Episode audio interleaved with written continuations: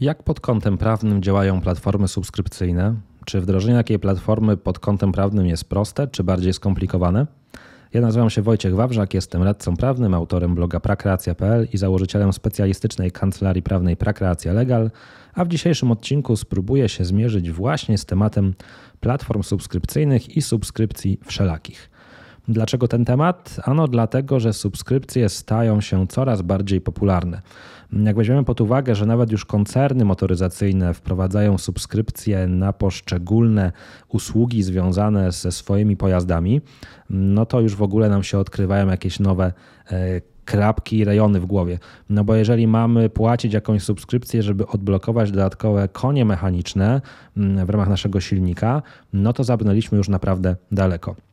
Jeszcze jakiś czas temu subskrypcja kawy w żabce wydawała się dość abstrakcyjna, ale faktycznie funkcjonuje i rzeczywiście tych subskrypcji pojawia się coraz więcej. Weźmy chociażby Netflixa, weźmy Disney Channel, czy jak on tam się nazywa. Nie jestem najlepszy w te subskrypcje, zbyt wielu nie korzystam. Mamy jeszcze HBO, mamy jeszcze Spotify'a, mamy Deezera, Tidala, mnóstwo, mnóstwo subskrypcji, ale również e, takich platform subskrypcyjnych opartych mm, o treści cyfrowe i o tych platformach subskrypcyjnych i o tego rodzaju subskrypcjach chciałbym Ci dzisiaj opowiedzieć, bo ostatnio bardzo często z takimi subskrypcjami w kancelarii pracujemy.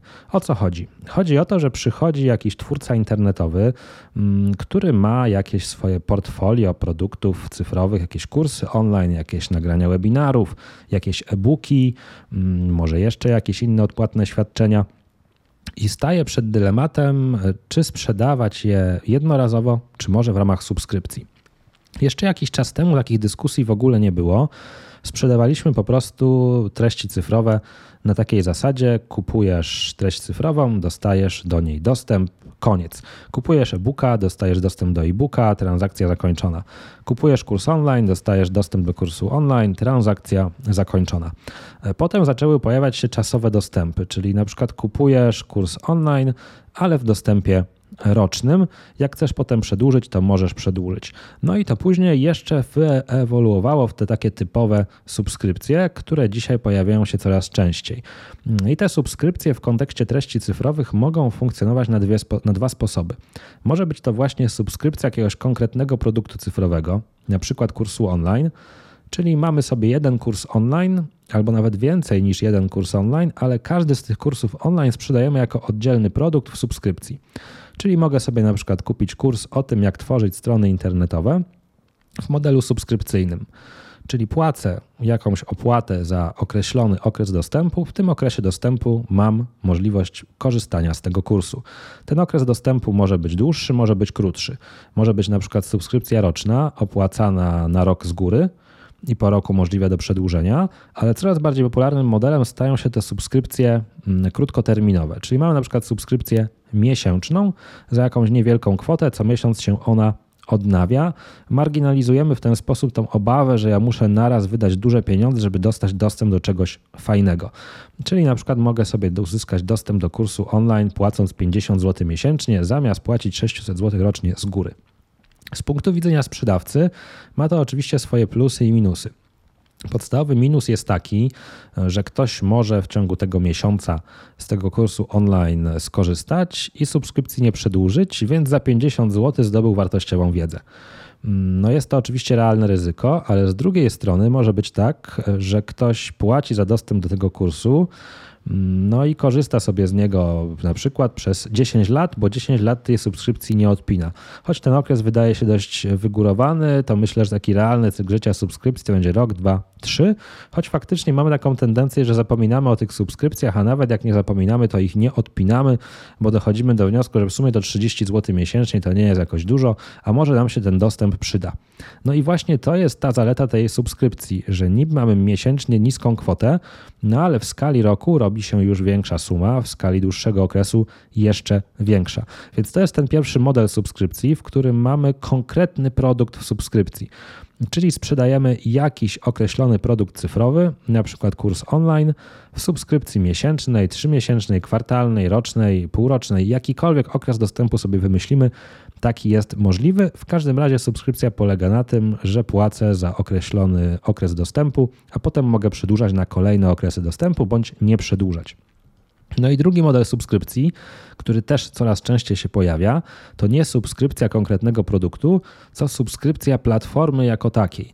Czyli mamy bardziej coś na zasadzie platformy społecznościowej, jakiejś platformy, która regularnie dostarcza konkretne treści w określonej tematyce, a jednocześnie skupia jakąś społeczność, która może tam dyskutować, wymieniać się poglądami, i tu nie jest kładziony nacisk na dostarczenie konkretnego kursu w subskrypcji, co na dostarczanie po prostu dostępu do platformy. I to, co się dzieje na tej platformie, to już dalsza bajka. Tam mogą się pojawiać treści cyfrowe, tam mogą pojawiać się jakieś kursy, jakieś artykuły, jakieś nagrania, jakieś live'y, jakieś spotkania z ekspertami, jakieś wyzwania dla społeczności.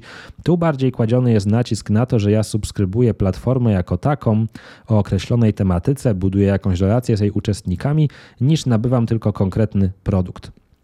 No i tutaj też oczywiście te okresy subskrypcji e, mogą być dowolne. Można sobie przewidzieć opłatę na rok z góry i to będzie ten roczny okres dostępu, ale można zrobić też sobie miesięczny okres dostępu i odnawiać tą subskrypcję co miesiąc z dokładnie tymi samymi plusami i minusami, co przy tym modelu sprzedaży pojedynczego produktu cyfrowego. Czyli jak sobie weźmiemy opłatę za rok, no to mamy tą kwotę za rok z góry. No przy miesięcznym opłacie mamy mniejszą kwotę, ale być może ten ktoś zostanie z nami dłużej niż rok i w efekcie będzie dostarczał nam więcej pieniędzy, a też zmarginalizujemy jego obawy związane z płaceniem naraz dużej kwoty. Co jest ważne z punktu widzenia prawnego, to to, że decyzja o tym, czy my sprzedajemy jeden produkt cyfrowy w subskrypcji, czy sprzedajemy subskrypcję całej platformy jako zbioru świadczeń, ma pewną istotną różnicę. Mianowicie od 1 stycznia 2023 roku mamy w naszej polskiej ustawie o prawach konsumenta rozróżnione treści cyfrowe od usług cyfrowych.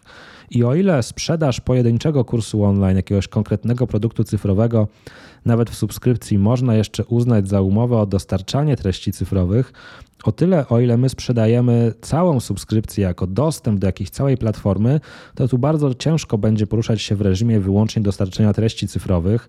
Tak naprawdę na tej platformie będą mieszane świadczenia. Będziemy mieli z jednej strony dostarczanie treści cyfrowych, bo na przykład jakichś artykułów, z drugiej strony świadczenie usług cyfrowych, bo na przykład zapewnianie możliwości uczestnictwa w grupie społecznościowej, postowanie, przeglądanie, przechowywanie jakichś swoich plików. Jest do tego jeszcze inne usługi typu udział w jakimś webinarze, udział w jakimś live'ie, więc nie będziemy w stanie argumentować, że mamy do czynienia tylko z treściami cyfrowymi. Dlaczego jest to ważne? Jest to ważne dlatego, że ma to wpływ na treść regulaminu. Inaczej będziemy działać w regulaminie, kiedy będziemy poruszać się w reżimie dostarczenia treści cyfrowych, a inaczej będziemy pisać w regulaminie, gdy będziemy poruszać się w reżimie tej subskrypcji takiej zbierającej wiele różnych świadczeń. Ma to między innymi swój wpływ na prawo do odstąpienia od umowy, jak i na prawo do wypowiedzenia umowy. Szczególnie istotne i newralgiczne dla przedsiębiorców jest to odstąpienie od umowy, bo często jest taka obawa, że jeżeli ja dostarczę komuś jakąś treść cyfrową, no to on sobie z niej skorzysta, odstąpi, ja zostanę z niczym, a on wykorzystał mm, tą treść. No więc jeżeli masz takie obawy i chciałbyś się zabezpieczyć, to dla Ciebie bardziej właściwy będzie model platformy subskrypcyjnej osadzony w reżimie dostarczania treści cyfrowych, bo tam będziesz jeszcze w stanie zapanować nad tym odstąpieniem od umowy. Natomiast jeżeli wdrażasz taką platformę subskrypcyjną, na której mieszają się różne świadczenia, mm, to musisz się pogodzić z tym, że tam wyłączenie prawa do odstąpienia od umowy będzie bardzo utrudnione. Pamiętaj zatem, że wdrażając swoją platformę subskrypcyjną, musisz w pierwszej kolejności podjąć decyzję o tym, czy to będzie platforma subskrypcyjna polegająca na subskrypcji konkretnego produktu cyfrowego, poruszająca się w reżimie dostarczania treści cyfrowych, czy będzie to platforma jako dostęp do różnych świadczeń i będziesz poruszać się w reżimie mieszanym, w reżimie usługowym, w reżimie dostarczenia treści cyfrowych, świadczenia usług cyfrowych, w takim reżimie ogólnie nazywanym reżimem usługowym.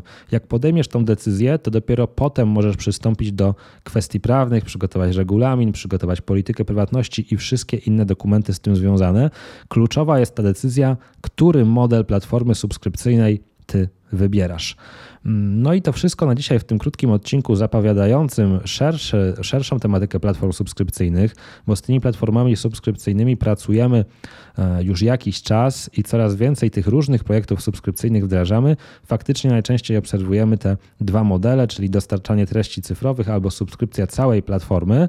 Jeżeli byś chciał wdrożyć taką platformę, a nie możesz sobie pozwolić na indywidualną usługę prawną, to możesz skorzystać również z naszego pakietu, gotowego pakietu dla platform subskrypcyjnych, który zawiera gotowe dokumenty, szablony do wykorzystania i przygotowania wszystkich niezbędnych dokumentów dla Twojej platformy.